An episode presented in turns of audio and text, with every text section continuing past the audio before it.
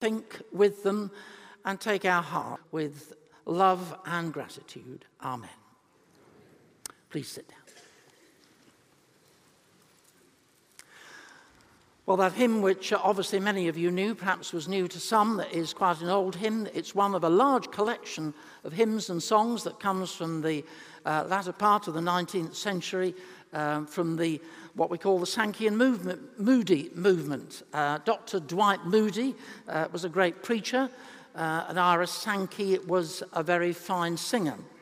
Uh, they were Americans, and in the latter years of the 19th century, uh, many people, uh, they were responsible for many people responding to the Christian gospel as Moody preached very powerfully, many rallies in different places. There was a huge revival movement in the States of America. And Sankey and Moody both visited England on at least a couple of occasions and had a very uh, warm response here. Moody's preaching struck very deeply, uh, and uh, it was responsible for many people's lives being changed from drunkenness and lacking purpose to finding direction and finding joy and self worth because they discovered God loved them. And Sankey's singing uh, was as powerful, really, as Moody's preaching. And Moody realized that sometimes music could move people in a way that sp- the spoken word can't.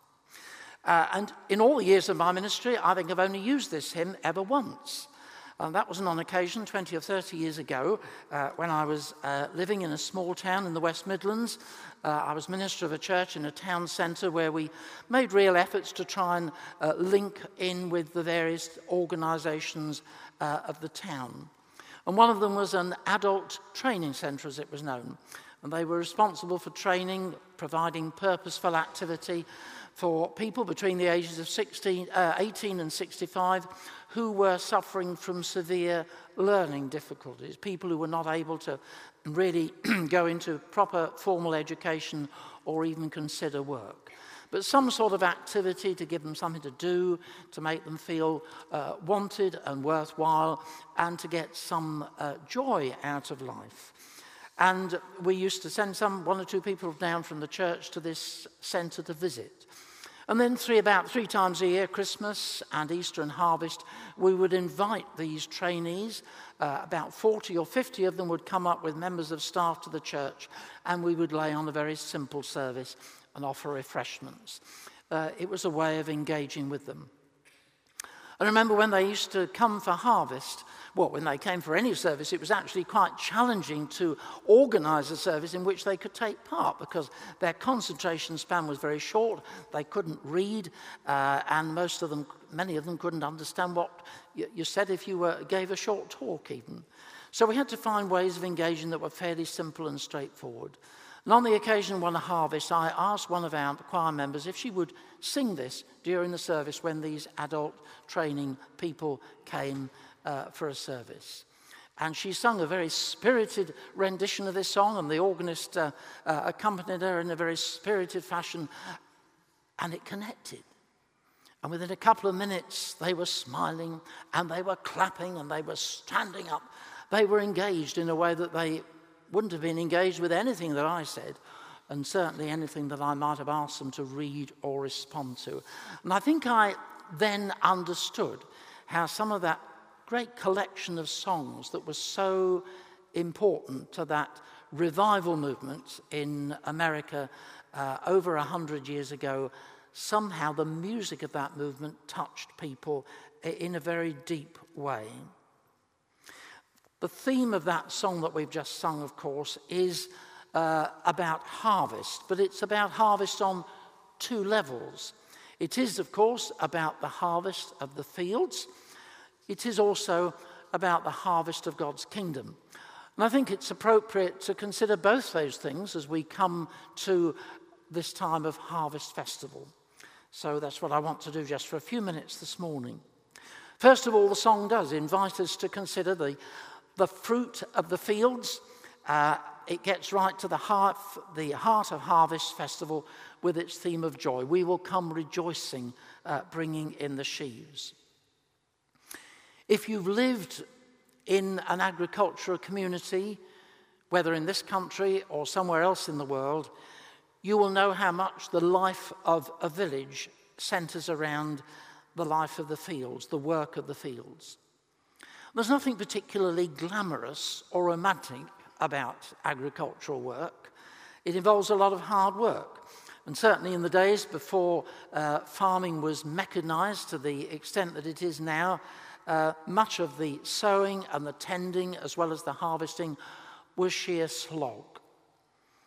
My personal uh, experience was limited to a very short brush with the agricultural world when I was a student in the dim and distant days. Um, and I worked for a couple of summers on a nursery garden nearby in the village where I lived, and, uh, and a winter holiday as well. And I quickly discovered that there's nothing romantic or glamorous about spending eight hours under a hot sun, bent double, picking potatoes, or spud bashing, as it's known.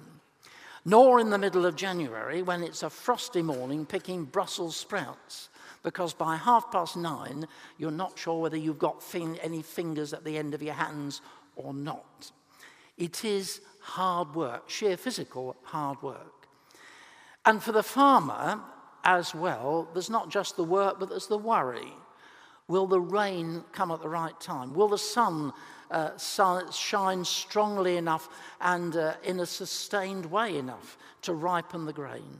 Will the destructive winds hold off and uh, won't come at the wrong time and batter the, the, the corn just before harvest? And even if the farmer has done well this year, well, it might not be so good next year. That's why they say you never meet a wealthy farmer, or at least a farmer who admits to being wealthy. And so, um, in the light of the hard work and the worry and the anxiety of sowing and the growing period, harvest comes as a time of real rejoicing and relief, a big sigh of relief. Our work wasn't in vain, and God has been faithful. And once again, He's come up with the goods. He sends the snow in winter. We sing, don't we? the warmth to swell the grain, the breezes and the sunshine, and soft, refreshing rain. And if you've lived in an agricultural community or just happened to visit a village at the time of harvest, you will know that it's a time of communal rejoicing. The whole community shares in a great sense of relief that all is well, uh, a sense of achievement. It's sharing our success together, but also thanking God. And it's not just something that captures the mind and the feelings and the energies of a, an agricultural, a rural community. It is something that also seeps into our cities as well. Back in the late 19th and early 20th centuries, even here in the city of London, uh, the harvest meant something to people because um, vast numbers of Londoners would travel down on specially chartered trains to the hop fields in the county of Kent in order to spend their week's holiday uh, picking the hops. And that was very much because many of them couldn't afford to go anywhere else on holiday. It was a bit of a paid holiday. And at the end of the day, having worked hard, they were able to relax, they were able to tell stories, and they were able to enjoy the fruit of the hops as well as they drank their beer and had a good meal in the evening. It was a family holiday, it was a pattern of life, so much so that the school term, the school holiday times in parts of London were altered, and school started later in the autumn here than in many other places. Something of that joy um, is expressed in the psalm that Kina led us in earlier on in our service. And in fact, to the extent that the psalmist almost talks about the, the world of nature being personified. He talks about the hills being clothed with gladness and the valleys shouting for joy. And so the harvest of the earth, whether it's wheat or crops or rice or hops, whether it's the harvest of the sea, uh, is a time of joy and it's a time of thanksgiving. It's a time to be thankful to God for what He's given the sun, the rain, and the ability for us to work, and the miracle of growth. and thankfulness to God for enabling us to bring in the harvest. It marks uh, the end of a great cooperative venture between God and ourselves. And we remember this, of course, not only um, at harvest time in our church, although this is once a year when we make a special celebration, but we do remember it at other times. At the heart of our worship so often is our communion service, the Eucharist, sacrament of the Lord's Supper.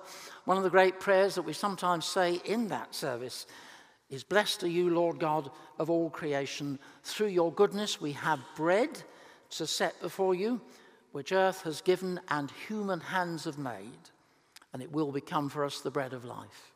Blessed are you, Lord God of all creation. Through your goodness, we have this wine to set before you, which human hands have created. It will become for us the cup of salvation.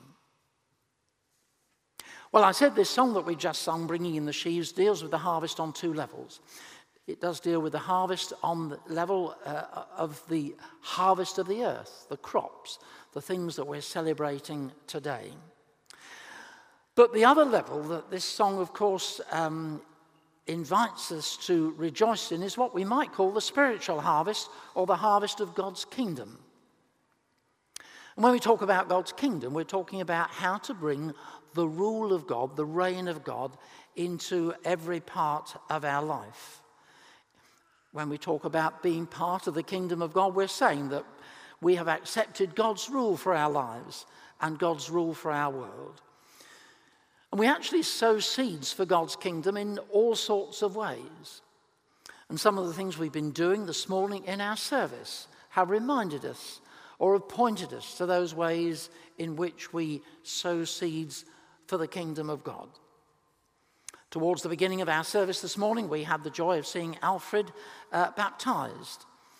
And at the heart of every baptismal service is the way in which we declare God's love and God's grace for a child even before they are aware of it.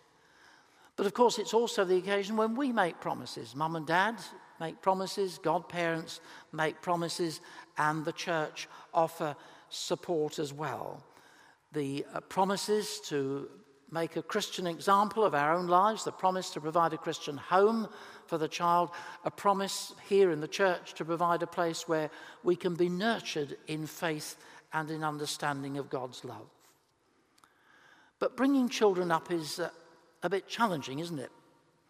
Wouldn't it be good if every child arrived with a handbook, especially if there happened to be a troubleshooting page, as they call it these days? But they don't. We have to find our own way through these things. And the bringing up of children is a long process, uh, and it's one which is, uh, brings as much sometimes anxiety and disappointment, frustration, challenge, uh, as does the work of tending the fields and bringing in the harvest there. But bringing up a child in a children, uh, bringing up a child or children in a Christian context is a way of sowing God's, the seeds of God's kingdom, so that a child may be able to discover for themselves what it's like to give, to live under God's rule and to live within God's love and sowing the seeds of God's love and truth is this very challenging but joyful, demanding but responsible uh, th- work to do. And that's one area where we're called to work for God's kingdom. And then the gifts that are set out on these tables here today that you brought up during the service this morning, uh, as Tony mentioned at the beginning of our service, these gifts will be going to the passage, the organisation just along the road, linked to the Roman Catholic Cathedral. Um, uh, charity set up some years ago now uh, in order to work alongside the homeless. And its aim is to bring transformation to those people whose lives have been broken by a variety of circumstances. Sometimes it's the breakdown of relationships, maybe uh, the breakup of a marriage, uh, the disappearance of children, redundancies. Uh, sometimes people coming out of the forces and back into civilian life find it almost impossible to uh, be able to adjust. A whole variety of reasons as to why people fall by the wayside and become homeless.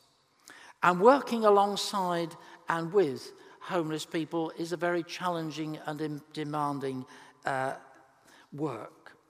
It is just like sowing the seeds of tending the land because it brings sometimes disappointment and frustration when people don't respond as we hope they might. And helping somebody whose life, life has been deeply broken and who's fallen by the wayside and got out of the normal stream of life uh, can be, it's not a simple process. It can be a long, a protracted, and a very challenging process. And it's a privilege for us this morning to be able to bring some harvest gifts to work with those, to help those who are working with some of the bro- most broken members of our community. Another way in which we can sow the seeds of God's kingdom. And then in our notices this morning, Tony was referring to a series of meetings we're having in the autumn, three of them, uh, which I'm responsible for organising. We call them God at Work in the World.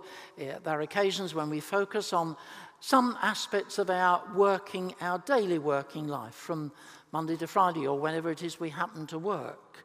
Uh, because for many people, that 35, 40, 45 hours a week really takes the bulk of our working, waking life.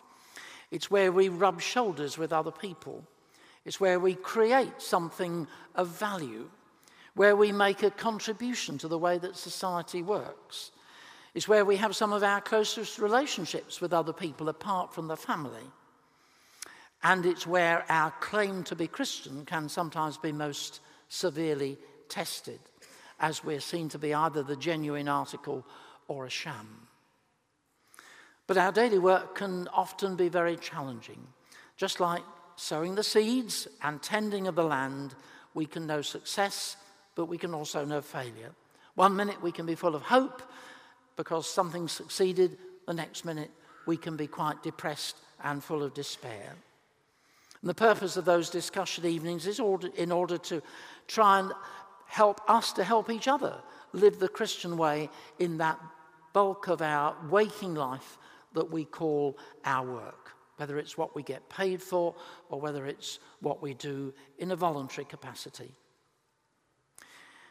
And if we're serious about wanting God's kingdom to come here on this earth, then it has to come in every aspect of life, not just in our religious moments, not just on the Sunday morning when we're here in church.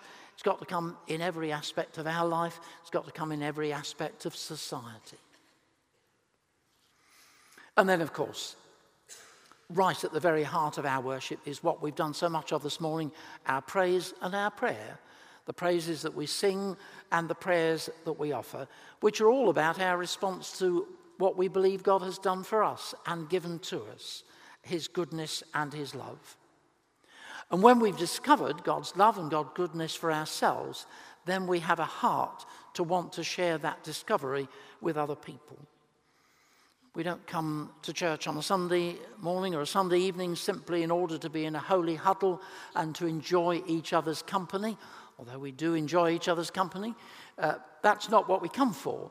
We come in order that it might be the, the jumping off uh, ground and the base in order that we can then go and share with other people that experience that God's love has dealt with us so generously and God's grace and call has given us a real sense of purpose and direction in life. And we want to share that with others. That's all about sowing the seeds of God's kingdom. But sharing the news of God's kingdom, the good news of God's love, can be challenging and demanding, just as it's challenging and demanding out in the fields, preparing the land, sowing the seed, and tending the land before we get to harvest. Because sometimes people don't want to know about God's love. Sometimes people don't want to know what we have to share. Sometimes people simply don't or can't bring themselves to believe. Sometimes people are just suspicious. But when Jesus told that great story about the, uh, the farmer who went out to sow, the parable of the sower that Elizabeth read to us this morning, he wasn't just speaking about a farmer on a land. He was, of course, speaking about sowing the seeds of God's kingdom.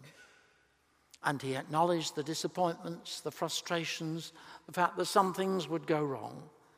But the punchline of the story, the punchline of the story after so much anxiety, disappointment, setbacks, frustrations, to the sowing and the tending process, the punchline is that there is a harvest. And just as we have come to celebrate this morning, that there is a harvest of the land and the sea represented in some of the gifts that we brought of various types, so too there is the harvest so many times, the harvest of the kingdom, when in these other aspects of life that I've mentioned, God blesses, lives are changed, and we sense that his kingdom has come. And so we say a heartfelt thanks be to God. Amen.